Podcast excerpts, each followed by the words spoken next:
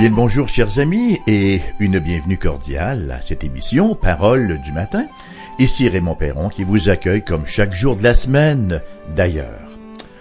Ah bien voilà, nous y sommes, hein, et de quoi parlerons-nous aujourd'hui? Quel sera le sujet de notre discours d'aujourd'hui?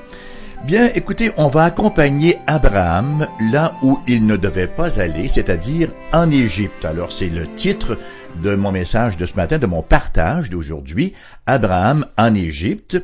Et pour ce faire, nous lirons euh, toujours au livre de la Genèse, le chapitre 12, les versets 10 à 20. Donc Genèse 12, verset 10 jusqu'au verset 20. Il y eut une famine dans le pays et Abraham descendit en Égypte pour y séjourner, car la famine était grande dans le pays. Comme il était prêt d'entrer en Égypte, il dit à Saraï, sa femme, Voici, je sais que tu es une femme belle de figure. Quand les Égyptiens te verront, ils diront, C'est sa femme, et ils me tueront et te laisseront la vie. Dis, je te prie que tu es ma sœur, afin que je sois bien traité à cause de toi, et que mon âme vive à cause de toi. Grâce à toi. Lorsqu'Abraham fut arrivé en Égypte, les Égyptiens virent que la femme était fort belle. Les grands de Pharaon la virent aussi et la vantèrent à Pharaon, et la femme fut emmenée dans la maison de Pharaon. Il traita bien Abraham à cause d'elle, et Abraham reçut des brebis, des bœufs, des ânes, des serviteurs et des servantes, des ânesses et des chameaux. Mais l'Éternel frappa de grandes plaies Pharaon et sa maison au sujet de Saraï, femme d'Abraham. Alors Pharaon appela Abraham et dit, Qu'est-ce que tu m'as fait? Pourquoi ne m'as-tu pas déclaré que c'est ta femme? Pourquoi as-tu dit c'est ma sœur, aussi l'ai-je prise pour femme? Maintenant, voici ta femme, prends-la et va-t'en. Et Pharaon donna ordre à ses gens de le renvoyer, lui, sa femme, avec tout ce qui lui appartenait. Un bien triste épisode hein, dans la vie du patriarche Abraham, mais enfin, ça arrive, comme on le voit souvent dans l'histoire de l'Église, hein, le pécheur que nous sommes, nous sommes tous vacillants à l'occasion. Il y a des moments, vous savez, dans l'histoire euh, du peuple d'Israël où Dieu a permis et même parfois, il a commandé à quelqu'un d'aller en Égypte. L'exemple, par exemple, de Jacob, hein? Genèse chapitre 46, verset 3, et Dieu dit, Je suis Dieu, le Dieu de ton père, ne crains point de descendre en Égypte, car là, je te ferai devenir une grande nation. Alors c'est Dieu qui ordonne, qui commande à Jacob de se rendre en Égypte. On sait aussi qu'il a euh, fait en sorte que Joseph aille en Égypte hein, pour protéger le peuple de l'Alliance lorsqu'il était en Égypte et qu'il a commandé à Moïse de sortir le peuple d'Égypte un autre exemple que Dieu, euh, de, quelqu'un qui se voit ordonné par Dieu euh, d'aller en Égypte, c'est Joseph. Joseph, le père adoptif du Seigneur Jésus. Alors que nous lisons à Matthieu 2.13, rappelons-nous que euh, la vie même du Christ nouveau-né était menacée par le roi Hérode. Il nous est rapporté donc un ange du Seigneur apparut en songe à Joseph et dit, Lève-toi, prends le petit enfant et sa mère, fuis en Égypte et reste-y jusqu'à ce que je te parle. Ceci étant dit, il nous faut quand même apprécier la réalité que la plupart du temps, dans le langage biblique, l'Égypte représente le monde, de sorte que le peuple de Dieu devait s'en tenir éloigné, devait s'abstenir de s'y présenter dans la très grande majorité des cas, à quelques exceptions près. Exemple, Ésaïe chapitre 31 verset 1, Malheur à ceux qui descendent en Égypte pour avoir du secours qui s'appuie sur des chevaux, et se fit à la multitude des chars et à la force des cavaliers, mais qui ne regarde pas vers le Saint d'Israël et ne recherche pas l'Éternel. S'appuyer sur l'Égypte, c'est synonyme de se confier dans les ressources humaines, dans les forces humaines, plutôt que de se confier en Dieu, hein? et c'est ce que les croyants doivent éviter, de s'appuyer sur la sagesse humaine. Et c'est effectivement la leçon de notre péricope de ce matin, qui nous rapporte, comme je le mentionnais précédemment, un triste épisode de la vie d'Abraham. Abraham a entendu l'appel de Dieu. On l'a vu, hein? Et il y a répondu rapidement, promptement et avec une grande foi d'ailleurs. Il laisse Ur et Charan pour se rendre à Canaan. Et voilà maintenant que se présente une épreuve, alors qu'une famine sévit à Canaan et qu'Abraham cesse de suivre Dieu pour se rendre en Égypte. Quelqu'un a dit, on ne peut pas se fier à une foi qui n'a pas été éprouvée. C'est une belle parole on ne peut pas se fier à une foi qui n'a pas été éprouvée. L'apôtre Pierre compare les épreuves du croyant à la purification de l'or, l'or qui est éprouvé par le feu. Il nous rappelle en effet, dans sa première lettre, chapitre 1, verset 7, que l'épreuve de votre foi, plus précieuse que l'or périssable, qui cependant est éprouvé par le feu, est pour résultat la louange, la gloire et l'honneur lorsque Jésus-Christ apparaîtra dans la même foulée, Job, hein, de dire au chapitre 23, verset 10 de son livre, il sait néanmoins, Dieu sait néanmoins que j'ai suivi, quelle voie j'ai suivi, et s'il m'éprouvait, je sortirais pur comme l'or. Vous voyez? Le but de l'épreuve, donc, c'est d'épurer. Le but de Dieu dans l'épreuve, ce n'est pas uniquement de jauger notre foi de nous faire réaliser où est-ce que nous en sommes dans notre marge de foi, mais c'est aussi de la purifier, d'en enlever les impuretés. Dieu, lui, sait exactement où nous en sommes dans la foi. Mais nous, nous ne le savons pas, hein?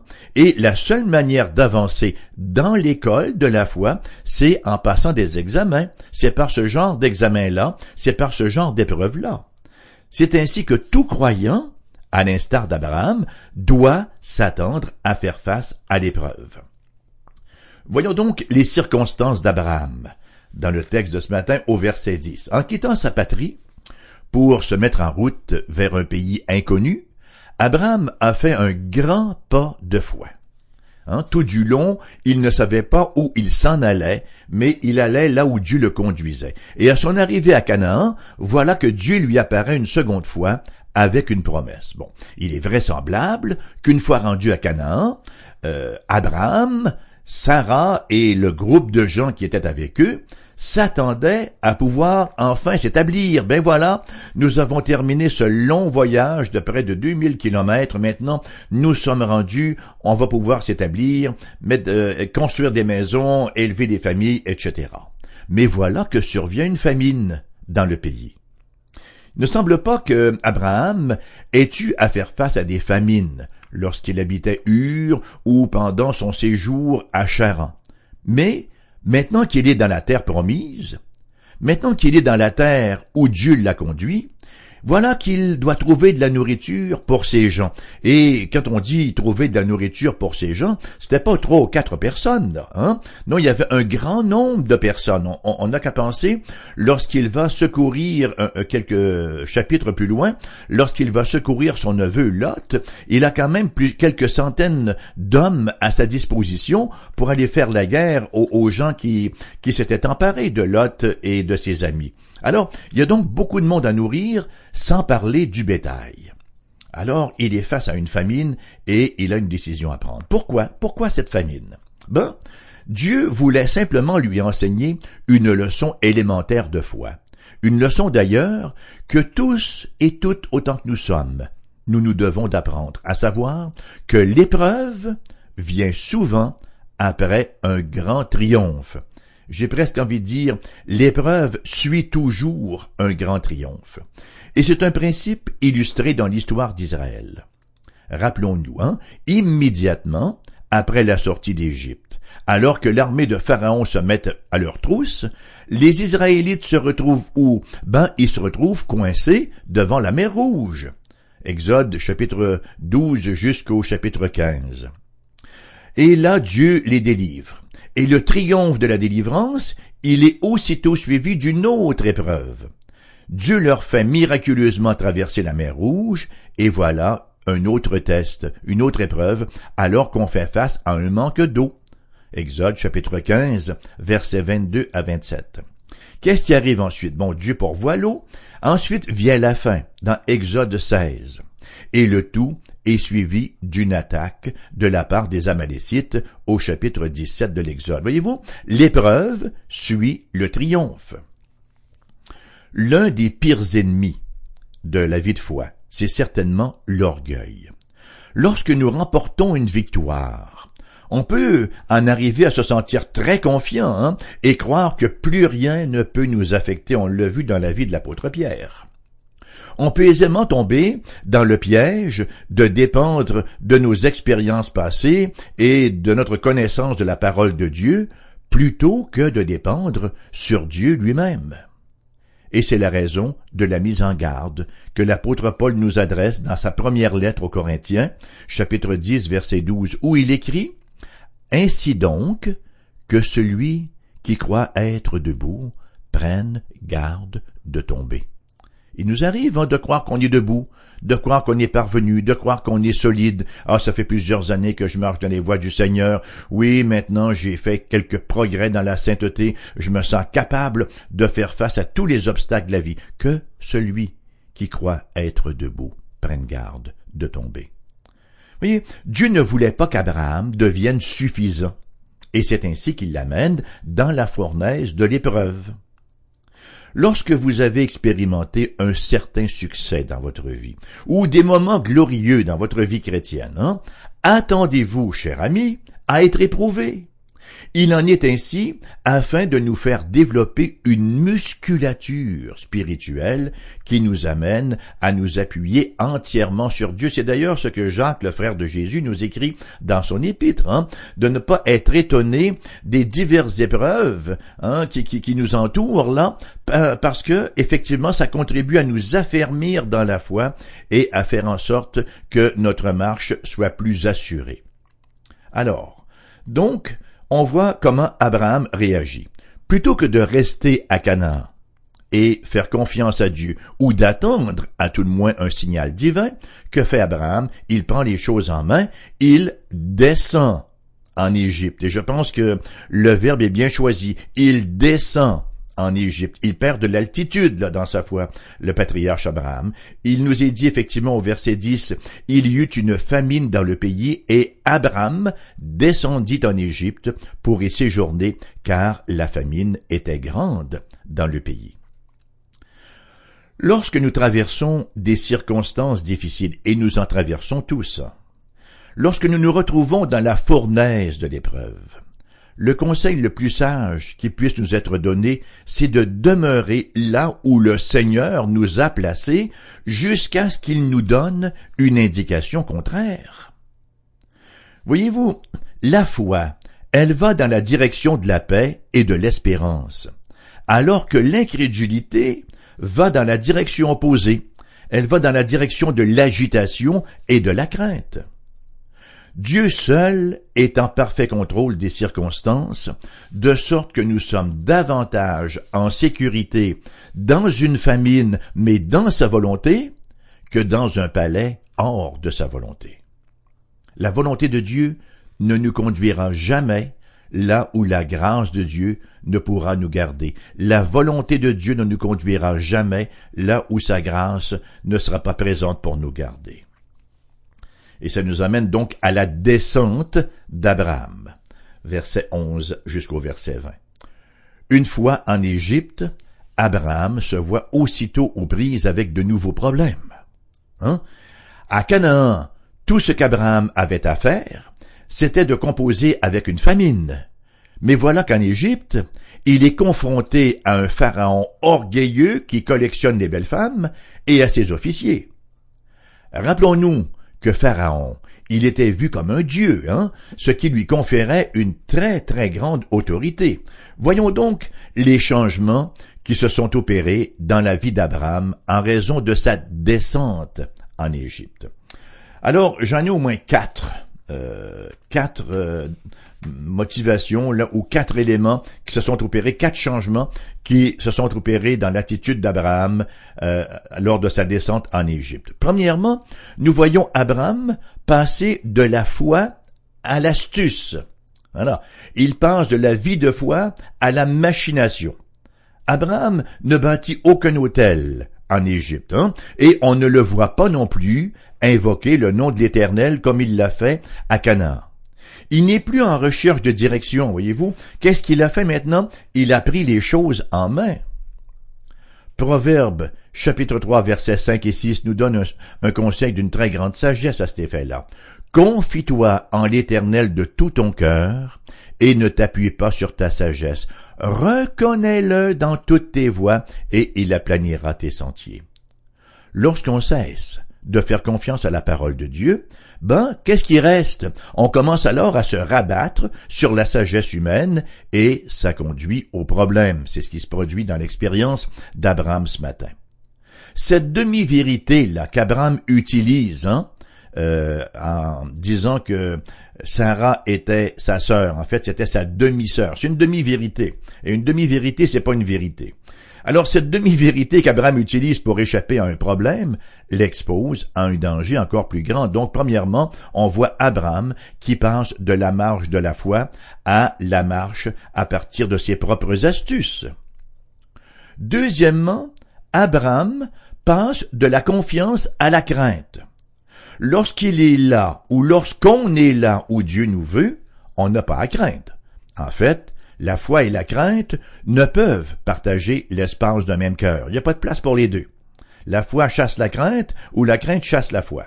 Ésaïe chapitre 12 verset 2 nous dit, Voici Dieu est ma délivrance, je serai plein de confiance, je ne craindrai rien, car l'Éternel est ma force et le sujet de mes louanges. En fait, la crainte de Dieu est la crainte qui triomphe de toutes les autres craintes.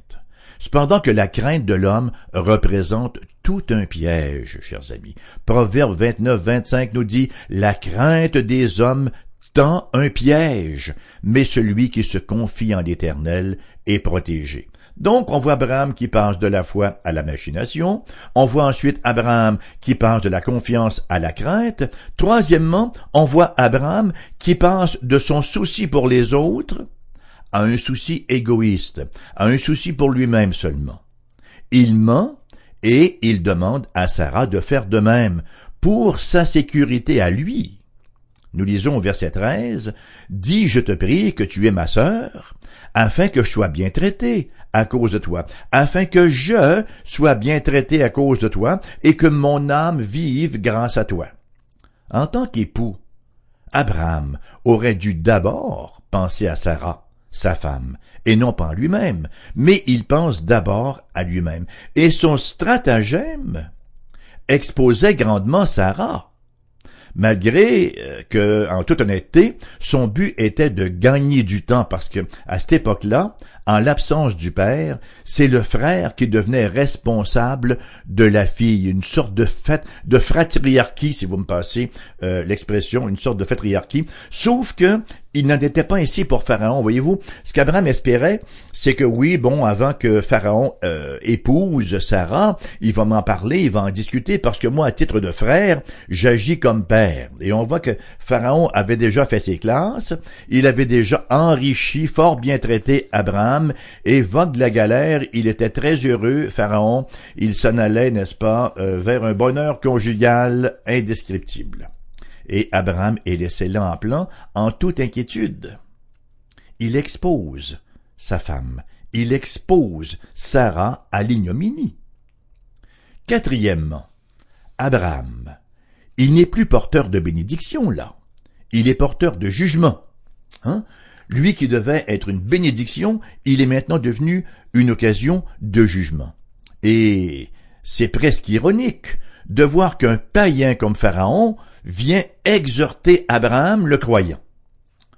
Dieu avait appelé Abraham à devenir une bénédiction pour toutes les nations, lisons-nous au chapitre 12, versets 1 à 3 dans la péricope précédente. Mais en raison de sa désobéissance, voilà que le jugement s'abat sur Pharaon et sur sa maison. Verset 17, il nous est rapporté en effet, mais l'Éternel frappa de grandes plaies Pharaon et sa maison au sujet de Saraï, femme d'Abraham. Imaginez-vous, plutôt que d'apporter la grâce, plutôt que d'apporter la délivrance, la bénédiction et la paix, Abraham apporte la difficulté, le trouble, le jugement. Chers amis, si nous voulons être en bénédiction aux autres, demeurons dans la volonté de Dieu. Jonas le prophète, il a voulu fuir la volonté de Dieu, et qu'est-ce qui en a résulté? Ben, ça l'a amené une tempête qui a bien failli causer le naufrage du navire sur lequel il prenait la fuite, et il a ainsi mis en péril la vie de tout l'équipage, voyez-vous. Abraham a perdu son témoignage, aucun doute là-dessus. Il a perdu son témoignage face aux Égyptiens et il a dû faire face à l'embarras et aux reproches. Que ça doit être gênant et embarrassant. Enfin, on l'a tous vécu en quelque part de toute manière, de se faire reprendre par un incroyant, par un non sauvé. Nous qui sommes croyants et qui nous revendiquons d'avoir la parole de vérité. Fort heureusement, Dieu intervient en faveur de son serviteur, qui s'est placé dans une situation complexe, qui s'est mis les deux pieds dans les plats, hein, et l'expression est faible. Si Sarah, imaginez un instant, que Sarah devienne la femme de Pharaon, que serait-il advenu de la promesse d'un rédempteur? Mais rien ne peut empêcher Dieu d'accomplir son dessein, cependant que le serviteur désobéissant, lui, s'expose à bien des souffrances de par sa désobéissance. Alors nous lisons, toujours dans ce même chapitre, versets 18 à 20, alors Pharaon appela Abraham et dit, Mais qu'est-ce que tu m'as fait? Pourquoi ne m'as-tu pas déclaré que c'est ta femme? Pourquoi tu dis, c'est ma sœur? Aussi l'ai-je prise pour femme? Maintenant, voici ta femme, prends-la et va-t'en. Et Pharaon donna ordre à ses gens de le renvoyer, lui et sa femme, avec tout ce qui lui appartenait. Bon. Le texte ne veut aucunement dire que, ou suggérer que Pharaon a eu des contacts sexuels avec Sarah, pas du tout. Il nous est simplement rapporté que Pharaon l'a pris pour femme. Et on sait que dans les palais royaux à l'époque, il fallait beaucoup de temps de préparation avant qu'une femme vienne partager le lit du monarque. Hein. On n'a qu'à penser à l'histoire d'Esther. On l'a préparé pendant des mois et des mois, on l'a parfumé, on l'a fait tremper dans toutes sortes d'huiles. Vous savez comment ça fonctionnait à l'époque. Hein? Alors, vraisemblablement, il s'est rien passé du tout euh, au niveau au niveau sexuel avec Pharaon. De plus, la phrase de Pharaon, hein, Voici ta femme, prends-la et va suggère que rien ne s'était passé entre eux. Maintenant, quand on lit ce texte, on se dit qu'en bout de ligne, Abraham est ressorti gagnant considérant toutes les richesses dont Pharaon l'avait comblé au verset 16. Il nous est dit, effectivement, au verset 16, les grands de Pharaon la virent aussi et la vantèrent à Pharaon, et la femme fut amenée dans la maison de Pharaon. Il traita bien Abraham à cause d'elle, et Abraham reçut des brebis, des bœufs, des ânes, des serviteurs, des servantes, des ânesses, des chapeaux. Oh, que c'est merveilleux! Le grand cirque, quoi. Hum? Il a tout reçu ben c'est pas aussi beau qu'il y paraît en surface, vous savez. D'abord, cette grande richesse, on va le voir un peu plus loin, va amener la séparation d'Abraham avec son neveu Lot. Deuxièmement, Agar. Agar qui, selon tous les commentateurs, fut donnée à Sarah en cette occasion-là, ben, Agar vient causer la division et le chagrin dans la maison d'Abraham.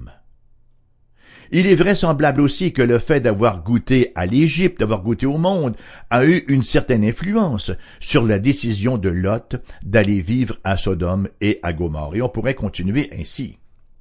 Que dire en synthèse? Ben, après avoir disséqué cette chute d'Abraham, nous devons à nouveau affirmer qu'en dépit de cela, Abraham demeure tout en haut de la liste des grands hommes de foi comme nous continuerons de le voir dans la suite du récit. Abraham a eu un départ fulgurant, mais il a trébuché en raison d'une famine inattendue, hein, l'épreuve qui est venue après l'expérience de foi. Mais les famines viennent de Dieu. Les famines représentent des épreuves visant à produire la persévérance et la maturité. Oui, Abraham a chuté. Il a chuté parce que, lorsque mis à l'épreuve, il a oublié Dieu. À noter qu'Abraham n'a pas cessé de croire en Dieu, mais il a oublié qui était Dieu. de sorte qu'il s'en est remis à sa propre sagesse, à ses manipulations, à ses astuces, et c'est ainsi que tout son monde a été mis sans dessous. Le message que nous en tirons pour nous-mêmes ce matin, pour nous qui avons cru à salut, c'est le suivant. Attendons-nous à des épreuves, car elles font partie du plan de Dieu, tout comme ce fut le cas pour notre Seigneur Jésus-Christ. Nous lisons dans Hébreux chapitre 2 verset 10 qu'il fut élevé à la perfection par les souffrances. Et un peu plus loin, chapitre 5 verset 8, il a appris, bien qu'il soit fils, l'obéissance par les choses qu'il a souffertes. Voilà bien le rôle de l'épreuve. Christ est ainsi la postérité d'Abraham par laquelle toutes les nations sont bénies. Jésus est fort certainement l'homme de foi par excellence, tenté en toutes choses sans commettre de péché. Sa vie en a été une de foi et d'obéissance parfaite, sans faille, et cela du début à la fin. Et l'immense bénéfice, la bénédiction offerte à toutes les nations, c'est que par la foi en lui, nous pouvons expérimenter tous les bénéfices de la réconciliation avec Dieu, nous pouvons recevoir le pardon de tous nos péchés, hein, et être déclarés justes devant Dieu. 2 Corinthiens chapitre 5 verset 17. Si quelqu'un est en Christ, il est une nouvelle création, les choses anciennes sont passées, voici toutes choses sont devenues nouvelles. Quel que soit votre âge, quelle que soit votre condition, quel que soit votre passé, aussi lourd puisse-t-il être, en venant vous réfugier en Christ Jésus, vous devenez une nouvelle créature, et passez-moi l'expression, vous devenez une créature flambant neuve. Et comme, comme, comme disent les Français, vous devenez nickel, hein? Et c'est en Christ seul que cela se réalise. Et par quel moyen? Ben c'est par la foi seule on vient par la foi au Christ Jésus s'approprier tous les bénéfices de l'œuvre qu'il a accomplie dans sa vie et qu'il a aussi accompli par sa mort à la croix. Fin de l'émission de ce matin, rediffusion à 14h cet après-midi. Nous avons une adresse postale si vous désirez nous écrire AERBQ, casier postal 40088 Québec QC G1H2S5. Le numéro de téléphone pour les gens de la région immédiate de Québec est le 418 688 0506.